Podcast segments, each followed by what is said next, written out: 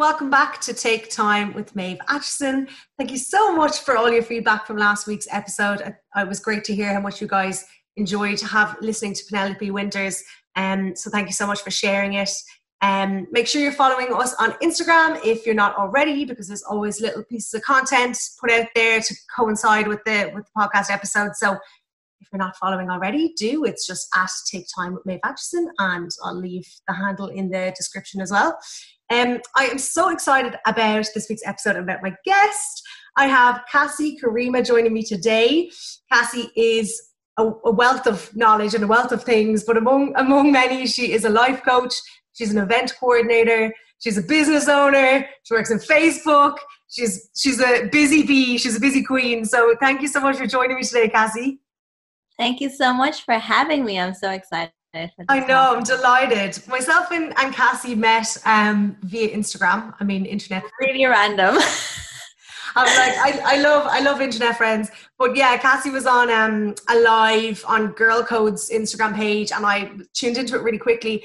And I actually think you were talking about self-worth and self-esteem, I think. And I had to run. I had another call, and I was like, please save the live. I want to hear this. And then we connected afterwards. And I mean, there's just, I think we have a lot of parallels in certain ways. I was just really interested in what you kind of, I suppose, what you were speaking about, but also about what you stand for and everything you do. So I was really excited to kind of have you on and talk about that. So to give people a little bit of an idea, tell us a little bit about everything you do. So you, as I said, you're a business owner, you're a life coach, you also work on Facebook, you're an event coordinator, you've got a lot going on. So tell the listeners who maybe don't know you a little bit more about that and what you do. Of course, yeah, I'm happy to share. It's actually a lot. Like when you say it, it sounds like a lot. Like, but when I'm doing it, it's actually all things that I really love to do. So it doesn't feel like it's a lot of work. But I am definitely getting a bit busier as the months go by. So regarding my business, it kind of started from that. It's called Uni Noir, and it stands for darkness is not an entity, simply the absence of light. And that quote is kind of close to my heart because I went through a lot of anxiety and was in a very difficult place mentally. And with that need, I really wanted a space where I could go and talk about anxiety, talk about my feelings. And I know there's therapy, which I did go to as well, but I wanted a fun forum, a fun place where like-minded people were together and could share stories. Because I do believe there's a really big power in storytelling, and it's also healing. Hearing that other people share the same pain and same struggle. So I really wanted that. And I was on like line looking for stuff to do. And there was all these like cool retreats in Thailand. And I was like, I'm a student. I can't really afford that. So I was like, I couldn't find anything. Everything was like super expensive, and I wanted something affordable and fun. So I was like, okay, it kind of gave me the faith and motivation to be like, I know I'm going to get better. Like, cause I've always had that in me. I've always had the faith to feel like I'm going to get better. And when I do, this was like my project. It was my baby for me to be like, right, I'm going to feel better. And then I'm going to like start this business. So it actually started a bit before I felt a little bit better, but I started researching, looking at my market, looking at what people wanted, if there was more people like me out there and felt the same way I felt. So that's how, you know, I was born really out of like a need for myself and figuring out that if I need this, maybe there's definitely other people that would obviously feel the same way. So that's how it started. And it's a space for people to learn and grow and connect. So learning part, I wanted to teach people how to overcome this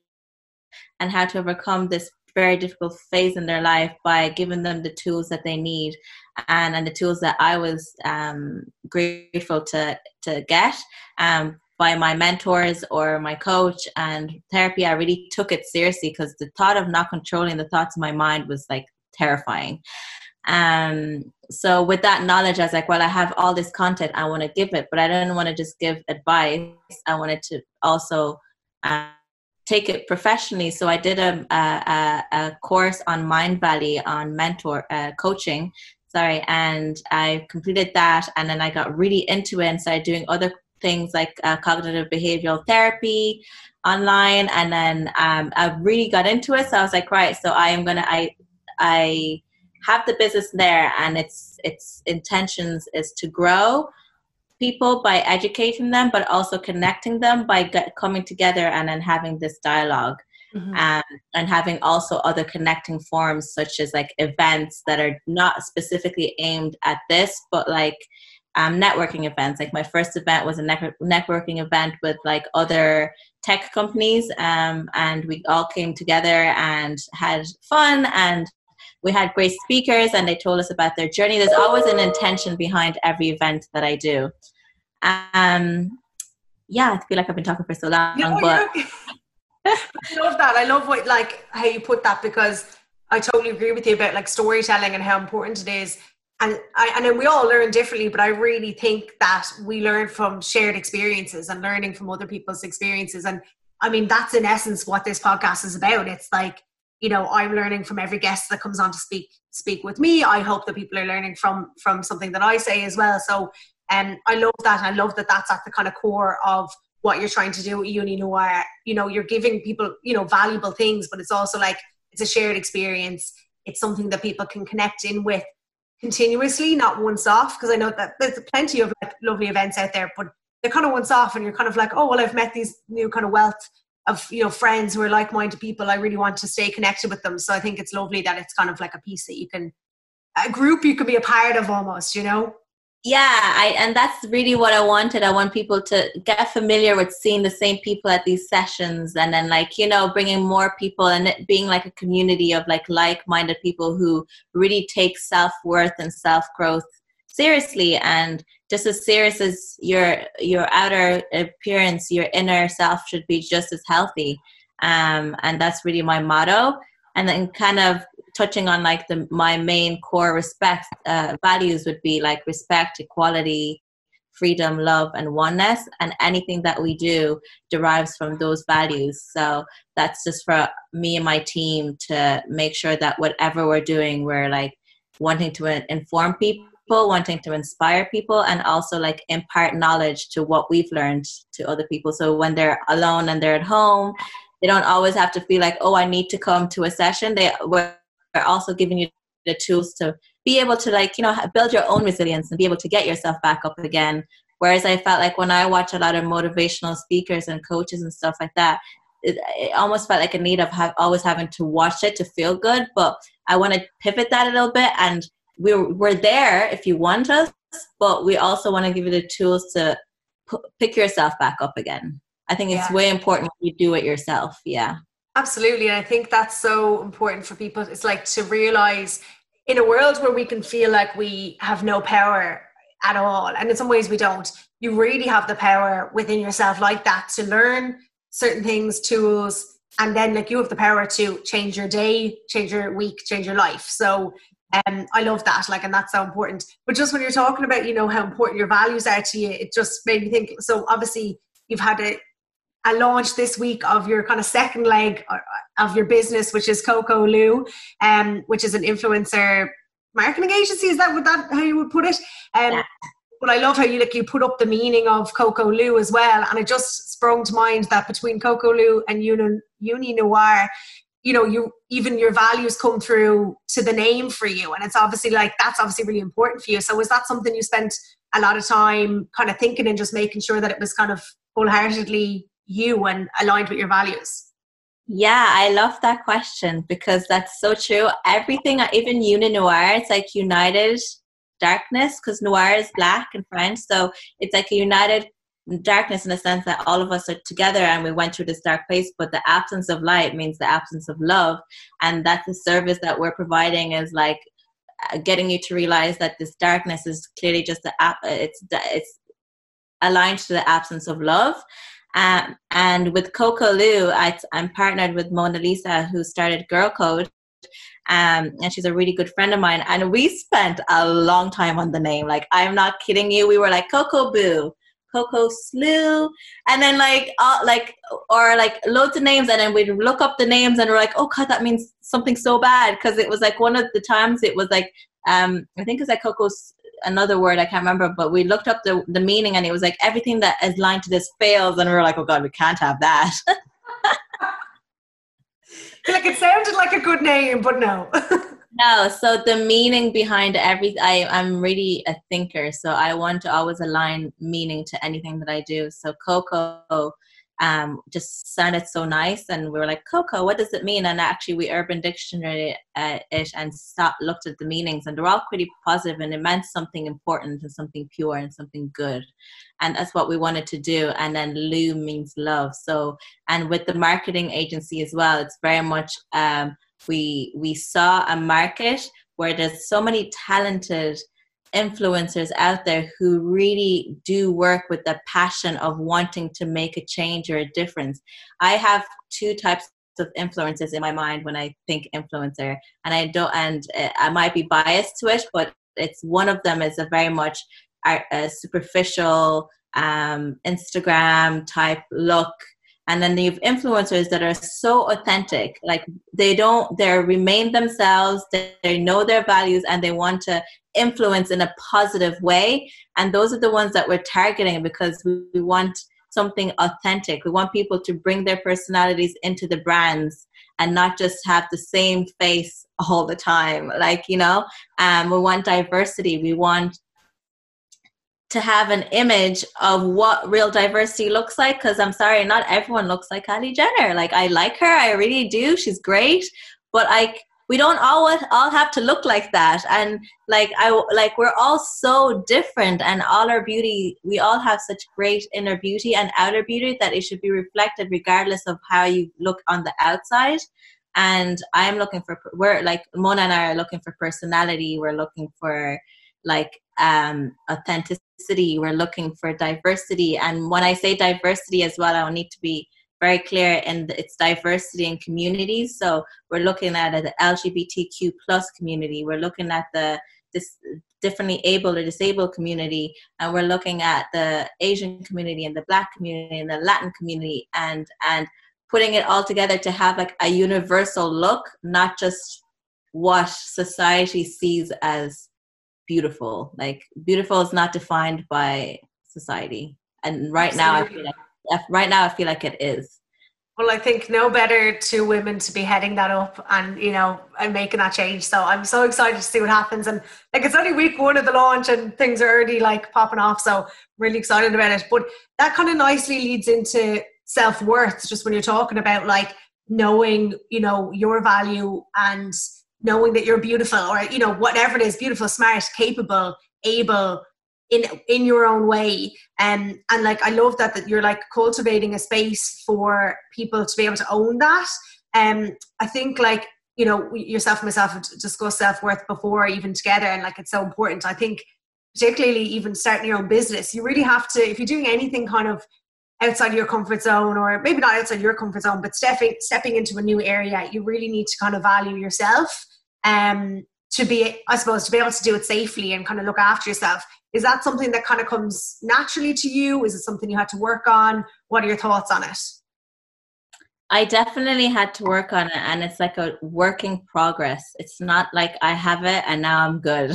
Like, there's like, it's almost the only way I describe it. It's like seasons, like, you know, the way you have summer and spring and autumn. Like, I have seasons where I don't feel so good, and that's okay. Like, that's fine. Then I have seasons where I'm like, oh my God, I'm a queen. Like, I can't bend down because my crown will fall off type of mood. Like, I'm like, slay, slay, slay. Like, no. And then I'm in my zone. And then I have all the periods where I'm like, I really don't like this about myself. And owning that I don't like this about myself, and then working on it. Because perfection is not something that I try to identify with. I know I'm very imperfect, and I think part of my self-worth and self-growth was loving my imperfections and loving myself for not being perfect. Because if I was, I feel like I'd be kind of boring. Yeah. That's, and like, I totally agree with you. That's something even I struggled a little bit with the podcast, because I might talk about something on an episode, like really passionately about, like, you know, even like this, about, you know your worth. And then if something in my life, like if, you know, a week or so later, if I was feeling a certain kind of way, I'd be like, oh my God, I'm such a hypocrite. Like, you know, I'm telling everyone to like strive for this, you know, and I'd start to like, be like, I can't go out here and say these things and then not be living it authentically. But that's exactly it. It's not about perfection. I don't sit here and claim, I'm not preaching to, you know, the choir that this is what I want to do and I've nailed it. Absolutely not. It's like on my best days, I can totally embody that. But of course, then we have other days where we can't. And like, you know, it's knowing that and knowing that by speaking about it, I'm not claiming to have it and tell everyone how to get it. It's just about knowing that, like, look, if we could all be a little bit nicer to ourselves and each other, this is how we'd kind of be living a good life and just aim towards that, you know? So I love that. But for you, I suppose, how do you balance everything you have going on? So, you know, we touched on very quickly that you also work in Facebook. So you have a full-time 9-to-5, you know, job while also setting up your own business, being a life coach, running these events. How do you kind of navigate that and balance that in your own, and I more so mean not like time management as such, but more like time for you and making sure that you're kind of still centered and good during such a busy week in life? Yeah. I mean, really good questions, by the way. You're like made for this. Like, I'm sorry, what were you nervous about? Like, thank you. That is so kind. No, you're really good. You're like, these are such good questions. So for me personally, managing everything is not like, it's gradual baby steps. So I was talking about my morning routine with you actually, and also on the last podcast, is that like how you I don't try to look at it from like a perspective of I have so if you were to look at something and be like, why there's so much things to do, you just get really overwhelmed and you're like, I have this and this to do. However, if you just take it like little bits and bites and just focus and just set your day for success, it's a lot easier to manage. So I try to wake up early. I'm an early person anyway. I try to stay in bed and stuff, but like I'm awake quite early, like 7:30, 8. I make sure that in the first hour of my morning, I don't go near my phone or near any devices. That's my time. Like I have to have that for myself. So I'll wake up, I like make my bed every single day because my mom used to make me as a kid, and now I feel like when I do that, I feel like something, I've accomplished something, right? That's like yay, even if it's just making my bed. It's about gratitude as well. The small things are the most important, and like I brush my teeth with my left hand to stimulate the other side of my brain because I'm right-handed and it wakes me up even more. I take a shower then and then turn it cold at the end to like stimulate my senses. I watched this on some it was a video on Mindvalley. If anyone is familiar with Mindvalley, it's the platform that has the best of the best teachers in every single platform. They have free webinars that you can sign into from literally the best of the best. So I was like, this is what I need to, if this is good for the best, it's good for me. So I got all those tips from that. And then it's really helped, just the minor stuff in my day-to-day has really helped me navigate and balance the workload of everything else. And that's my morning set. So that's my piece of self-care done in the morning. Mm-hmm. And then I do my meditations and my prayers, and then I start my day. And one of the things why it's not good to open your emails first thing in the morning is that if you're lying in bed before you've literally put your feet on the ground and someone's pissed you off, because you can't control what people say, like, you know, or what message or email you're going to open. And that means you've already given your power to something already before owning the power of the day for yourself. So, you're so right, because I have my email notifications on my phone turned off because, you know, I'm at my laptop when I'm working, the email's there. If I'm away from the laptop, I don't need to see the email. But I woke up one morning and I would like, do you know what? I'm not going to lie. I bought an alarm clock about a year ago, like an old school alarm clock. And I was like, no phones. I'm leaving my phone in the kitchen at night. I have an alarm clock to wake me up. This is it. But I'm not going to lie, I have fallen completely out of the pattern lately. So I would be guilty of looking at my phone first thing in the morning. But normally, at least it'll just be, you know, it might be messages from family or, you know, friends or my boyfriend. But I woke up one morning to a message at like 7:10 and like a WhatsApp message from, you know, something to do at work. And it just, it's exactly what you said. It set me off on the total wrong foot. It wasn't something urgent, but just this person who happened to WhatsApp me rather than email me. And I shot up out of the bed and I was replying to this. And I was like, 7:10. I don't start work till 9 a.m. This doesn't need to be replied to. It's not urgent. But and then I had just let it kind of speak into my like morning, and I was all like, oh, getting up then. And I was like, oh my God, so you're totally right. It like totally set me off balance for the day. And you know, you're inspiring me. I need to amend my morning routine. But it's so funny because I actually had written down to ask you about your morning routine because I love it so much. But I have been brushing my teeth with my left hand, and it really works, particularly if you're quite tired. Like that's going to wake your brain right up. Yeah. I'm after putting a little post-it note on my mirror in the bathroom to remind myself to do it, because sometimes when I wake up, I brush my teeth first thing and I don't think about it. So now I have a little note that says, brush your teeth with your left hand.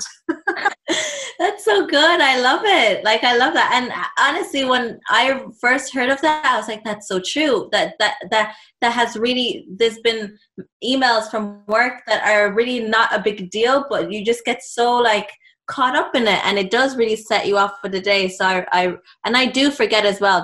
Trust me, I don't always remember to brush my teeth with my left hand. Some days I'm like, oh, I actually haven't done that in 2 days. But like, it's a thing that like, what's the quote? It's like, small inconsistencies create a habit, and then a habit creates a routine, and a routine creates a lifestyle. So yes. Then it's like, it doesn't have to always be perfect, but like the effort that you put into something always shows, and as little as effort that you can always pays off. And one of the things that I also love to mention on this is that when I wanted to start Uni Noir, and I was in that space where I really found it, like I dealt with anxiety, and I really didn't know how to own my own decisions and my own time. And you actually realize that, you know what, like I don't have to do everything right now. I don't have to be the best. It's like the power of the mind is almost like it's always battled by action. And why I'm going to elaborate on that is that your mind could be like, this is such a horrible day, I don't want to get out of bed, I'm just going to stay here, and it's just, this is awful. But if you actually like, it's so hard, but if you like, you can start off gradual, like you just take a shower and go back to bed. And that little thing, if you just taking a shower and going back to bed, is something so greater than anybody could ever imagine, because then you're doing something small, and then the next day you might take a shower, go to bed, and then watch something you like, and then on and on and on. And before you know it, it's like that little bit of self-love, even if it's just taking a shower or making yourself do something, is actually so powerful. Because I was talking to my mentor about it, and he was like, yeah, action really, really matters. And the thing about your mind is it will tell you there's no point of taking any action. But when you challenge your mind and just do it anyway, it's that like resilience, is like that force. Then it becomes a bit repetitive and it gets better. And I don't know why I'm actually talking about it, but whoever might be listening might take something from it. But I thought I'd just put that in there. Yeah, no, absolutely. And I agree with you. It's like, it's even to try, your mind really is the power there. And it's like, even with certain things, it's like to switch your wording. So instead of, I have to do X, Y, or Z, sometimes we have to do things we don't want to, but if you can try and put a spin on it and say, I get to, like, a friend of mine gets to cycle to work now because of just change of circumstances with COVID. And they were a bit like, oh, I have to cycle, but they actually enjoy cycling. It was just this kind of thing. I have to cycle to work now.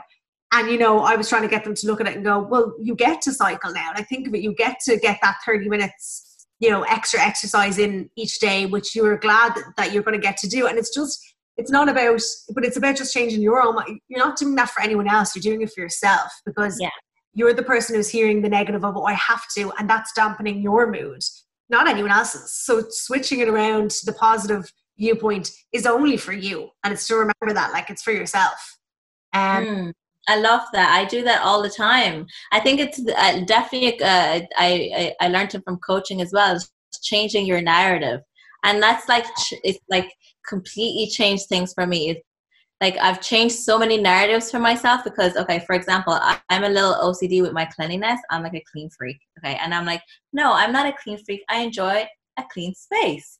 Yes. You know, I feel like when I'm in a clean space, my mind feels decluttered. I'm not a clean freak. I'm a little bit of a clean freak, but like we were like, I'm like literally like, I'm like self-soothing compassion to myself, you know, and you need that. Exactly. You really need that. Someone else is going to do it for you. Absolutely. And like, I saw something on Instagram recently, and it was like, I switched it around a little bit because it referred to bunny rabbits, which are cute, but I prefer dogs. And it said, like, talk to yourself like you would talk to a puppy or a dog or a bunny rabbit in this case.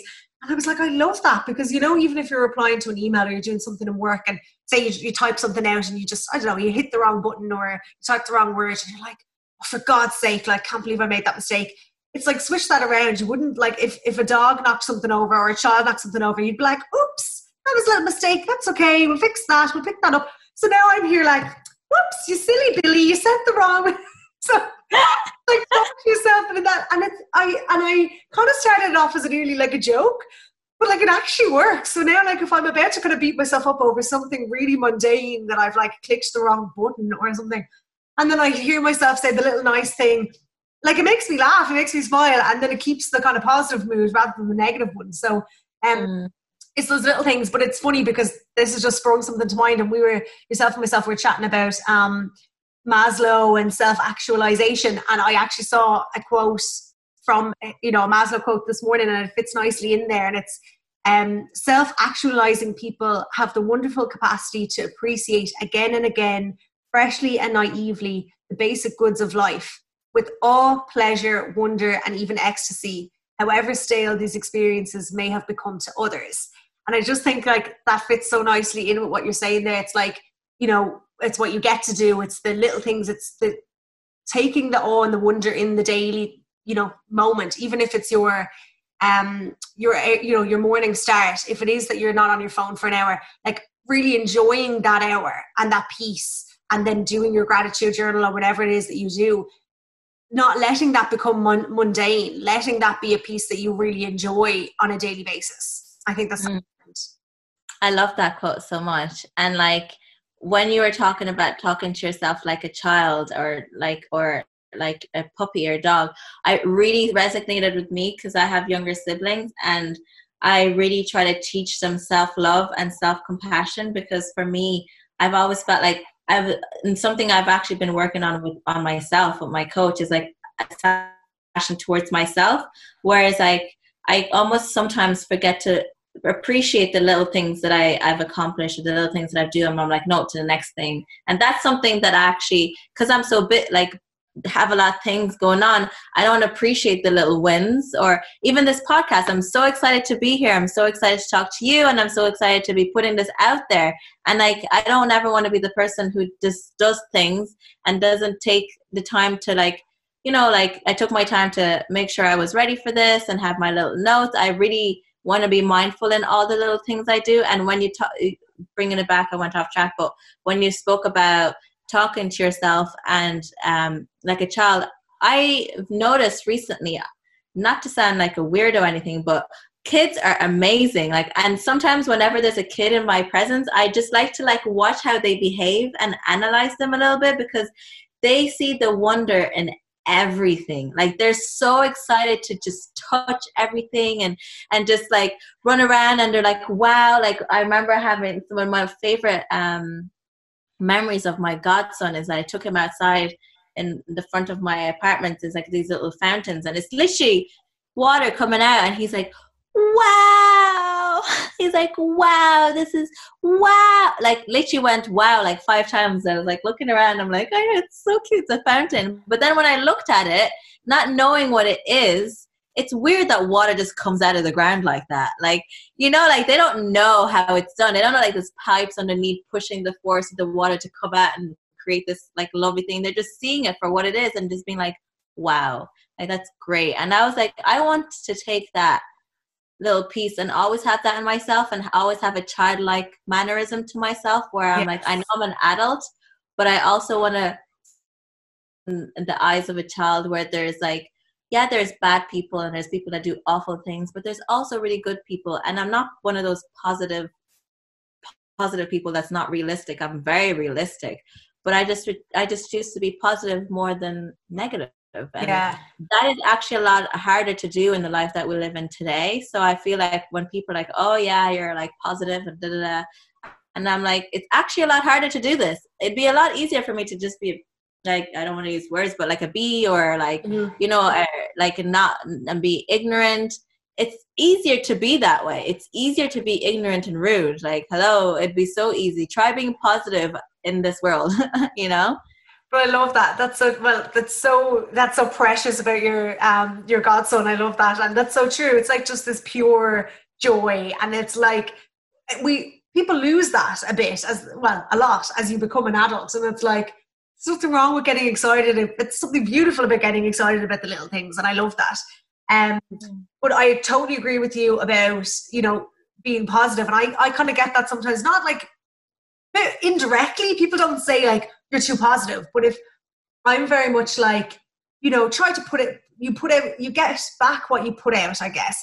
And I touched on it in last week's episode as well, actually, with Penelope Winters, because we were talking about, you know, gratitude and manifestation and all of that. But, you know, I think sometimes I'll say like, if someone says, oh, that's, you know, if something negative is going to happen, I'm like, oh, of course, that's what's going to happen to me. Or typical, I'll do X and then Y will happen. Or you put that out there. Like, yeah, that's exactly what I, and if I say that, I'll always kind of say that in a joking way. I'll say, no, you know, the weather's going to be amazing on that day that you have that outdoor event planned or whatever. And, you know, and then people kind of slag, they don't say directly like, why are you so positive? But they kind of say it's slaggingly, as if like, but it's this kind of sense from them of, well, if you put that positivity out and then if it doesn't work out on the day, which sometimes that happens, you know, you can put out all the positive energy in the world, but other things happen and other people are putting out their negativity. So it's almost like, oh, well, that can't be true because what are you going to do if you put out the positivity and it doesn't work? But you're just like, well, that's just life. So you put out the positivity, you trust that it's going to work out. If it does rain on the day, you know, that's a crappy example, but you know what I mean? If it does rain on the day you wanted the sunshine for the bouncer castle outside, so be it, that's what happened and you'll deal with it on the day.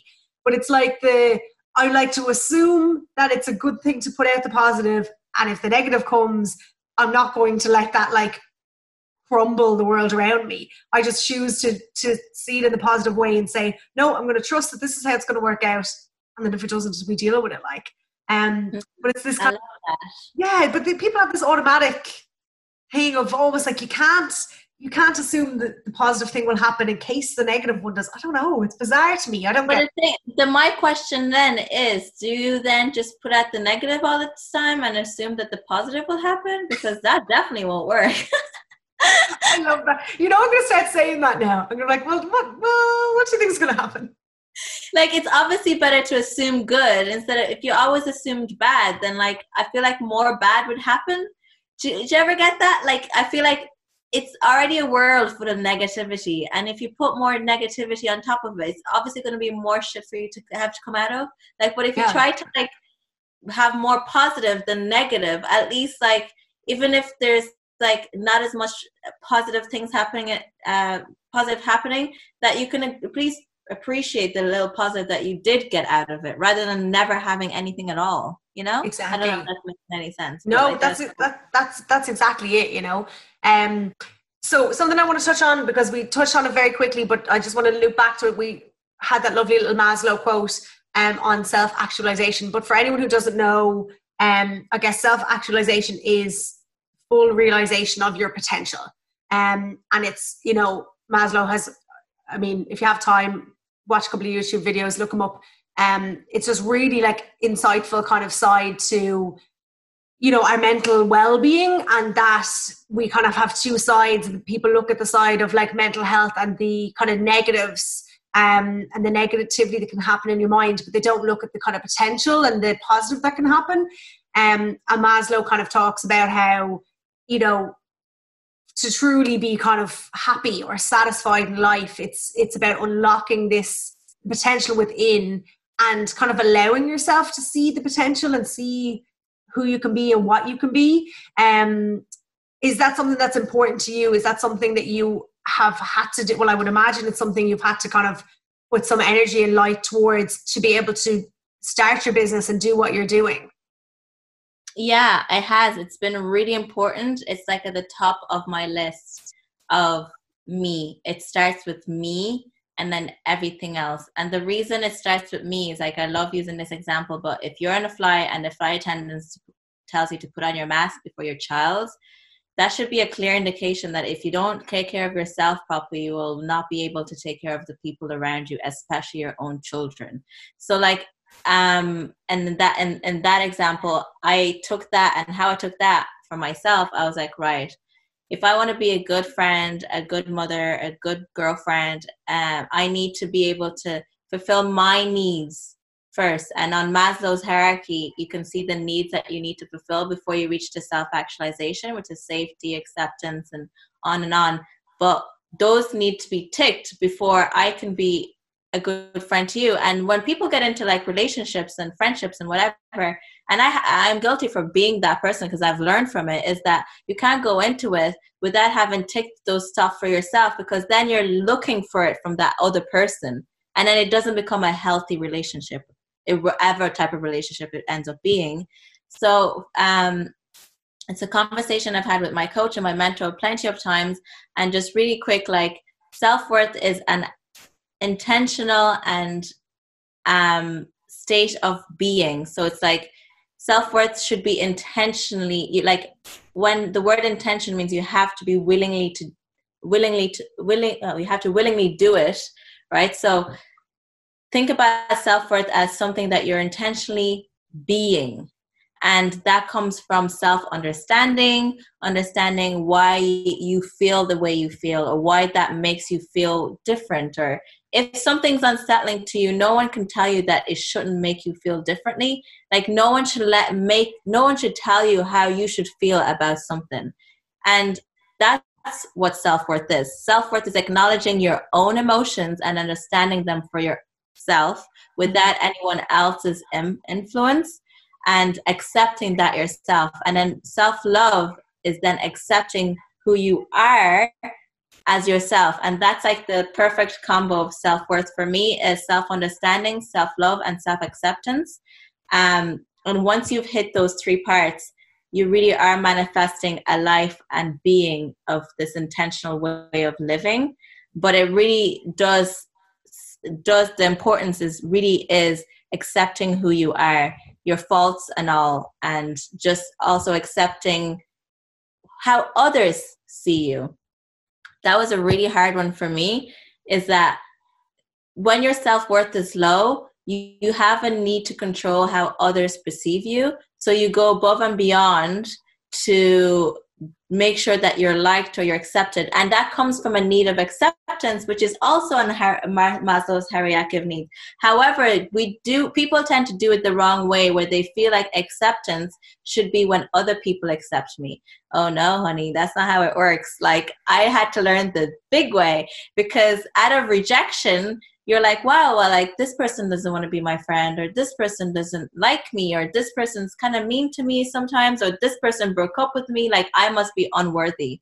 No, it's those people are feeling like you might not be worthy to them. However, that should not pivot how you see yourself. And that's why it's really important, as I said at the start, to tick off those Maslow tick boxes before you get into someone, so people can't really mess you up in a way by making you feel like your self-worth is in their hands.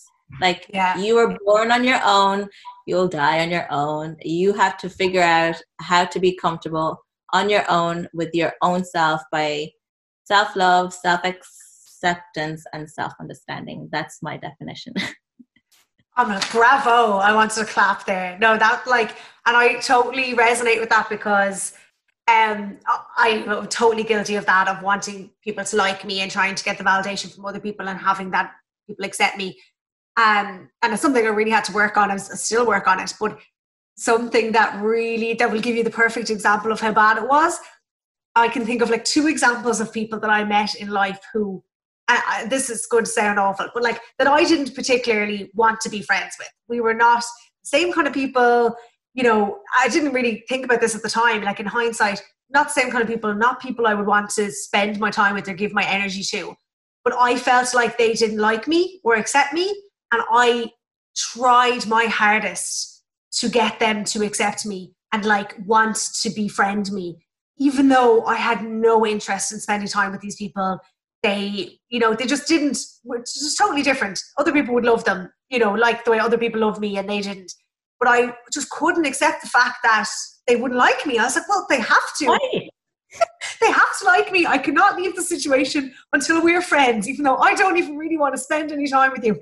Bizarre. It happens. That's how you're, that, but that's how your brain, this is like what I was telling you about not being able to control your thoughts, is that your brain has such power to like manipulate things. And that's why cognitive behavioral therapy is so important, because it helps you to analyze what are the facts.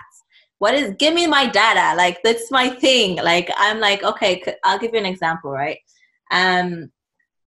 So think about this. You get an email from your manager, and your manager says, hey, Maeve, I want to talk to you on Tuesday, 12 o'clock.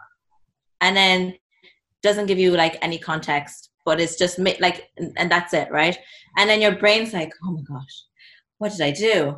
Is it this, or this? Or maybe it was this. And then your brain spirals into thoughts of like, that are, you don't, first of all, cognitive behavioral therapy, do you have the facts that these are the conversations she wants to talk about? If you really are unsettled, maybe follow up like, hey, can you give me a context or give me an agenda or something?